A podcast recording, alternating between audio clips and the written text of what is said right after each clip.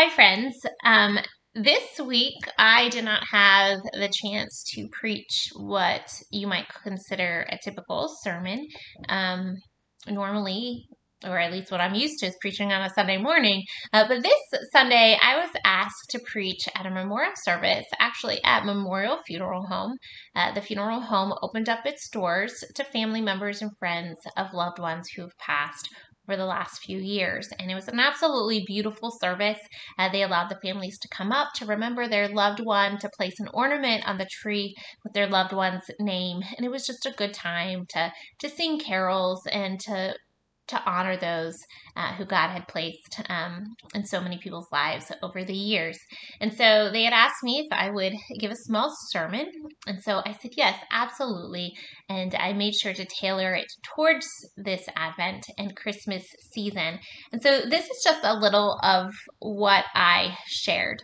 Um, perhaps you're going through a difficult time uh, because the holidays they can be they can be challenging, especially uh, if there's an empty chair that um, you know that was once filled with a loved one, uh, or maybe um, you can no longer celebrate at someone's house um, for one reason or another. And so, if you are in the midst of grief, I wanted to to share with you that that it's okay um, first off, because we were created as emotional beings, and that um, when we're sad, God's created us that way. When we become angry or bitter, or um, or even at a place where we just want to know, like God, why? Why are we going through this? This is uh, such a challenging time, and you know, sometimes people say, "Oh, this just isn't fair," and and that's true. And those are real emotions that God has created uh, you for to uh, walk through and um, struggle through.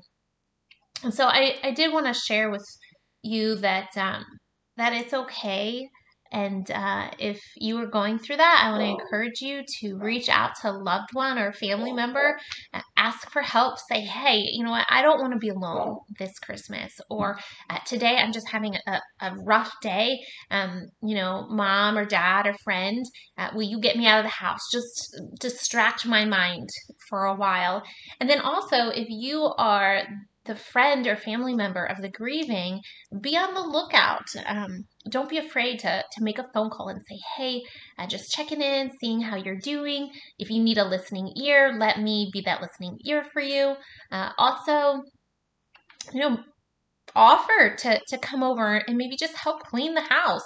Uh, you know, when we are feeling depressed, sometimes the last thing we want to do is do the dishes. You know, maybe the simplest gift that you can give to someone who's grieving is to go over, do the dishes, fold the laundry, help vacuum. Um, or maybe it's to say, hey, we're getting out of the house. We're going to go see a movie. We're going to go shopping. Uh, we're just going to take a walk uh, in the park so that your loved one doesn't have to be alone. You know, again, do not hesitate uh, to reach out to that family member, you know, because oftentimes everybody shows up when a loved one passes. Uh, but as time goes on, as weeks and months start to pass, and maybe even years, you know, life happens and, and we forget um, not. Uh, not to be to be negative in any way towards our loved one, but sometimes, you know, like we get distracted with life and, and we forget to reach out uh, to someone we know who um, who could use like that extra love um, from someone during the holidays uh, if they are missing a loved one. And, and the other thing is this is very normal. All throughout scripture, God shows us characters throughout the Bible who express emotions. Uh, Job, uh, when he was suffering, he cried out to God, asking God why. He got angry for a period of time. David, when his son got sick before his death, uh, he fell and he wept and he lamented. Even Jesus, okay, even Jesus, the Son of God, When he heard of Lazarus' death and he was approached by Mary and Martha, we are told even he was sad. And so, if the Son of God can have emotions, well, then certainly we should allow ourselves that grace to have them and express them as well. And then finally, I just want to point this out, and this is this is the hope of Christmas. Um, I want to share with you just two very significant um, scripture passages from the Christmas story. Uh, often you hear them read at Advent and Christmas, and the first is from Isaiah chapter 9. For to us a child is born, to us a son is given, and the government government will be on his shoulders, and he will be called Wonderful Counselor, Mighty God, Everlasting Father, Prince of Peace.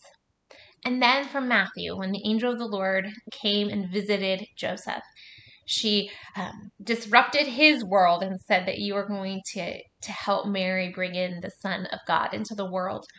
But she said this She said, You will call him Emmanuel, which means God with us. So this Christmas, we're reminded that we are not left alone certainly not in our grief because indeed, Emmanuel, God is with us.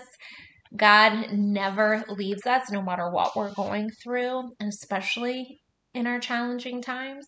Um, we also are reminded by Isaiah that we have a mighty God who steps up and he stays by our side. And he is a God who brings peace. Sometimes it's peace that surpasses our understanding, but if we lean on him, he is the one who can settle our hearts and calm our minds. And then, of course, we have a God who sent his son Jesus into the world in the form of a baby, which is what we're going to celebrate in a few short days the birth of Christ. We have a God who became flesh and dwelt among us, walked with us in the midst of the dark and the chaos and the grieving he was there right with us. And Jesus would understand pain and he would understand grief and he would understand anger. And most importantly, he would give us life. Jesus. Why we celebrate at Christmas time. He is the one who brings forth eternal life. He conquered death. And so I know that Christmas can be difficult at times, but brothers and sisters, it's at Christmas when we are reminded that as we celebrate this baby boy, we celebrate the life he would grow and the man that he would become and the resurrection that only God, that only God would make possible, so that anyone who believes in him shall not perish, but have eternal life. And this, brothers and sisters, is the hope that we can look forward to, not only in this season, but as we think about our loved ones and as we think about our own mortality. And one day, one day, all of us can celebrate eternity in heaven with our Heavenly Father. And our loved ones who have passed, well, they are at rest, they are at peace, and they are in the presence of God let me close with this final story. There was a pastor who tragically lost his little daughter unexpectedly. And he had a really hard time. And I, I can't imagine. I can't even imagine. And he was struggling and he went through the, the grieving process and he was sad and he was angry and he just um, couldn't get over the fact that, you know, another day he had to spend without her. And then at some point, something changed inside of him. At some point, the Lord spoke to him and said, You know what? What if you started to think this way? Instead of one more day without her, how about it turned into one more day closer that you could see her? And then the next day became two more days closer that he would get to see his daughter again. Three more days closer. 10 more days. 20 more days. 365 more days. This pastor was closer to being in heaven with his daughter. Wonder if we could start living life that way. If we're struggling because we miss someone, let's just remember how much closer we are when we put our faith and our trust in the eternal God. We're one more day closer to celebrating with our loved ones in heaven. Brothers and sisters, this Advent and Christmas season, I pray that you hear and you know the hope of Jesus. Amen.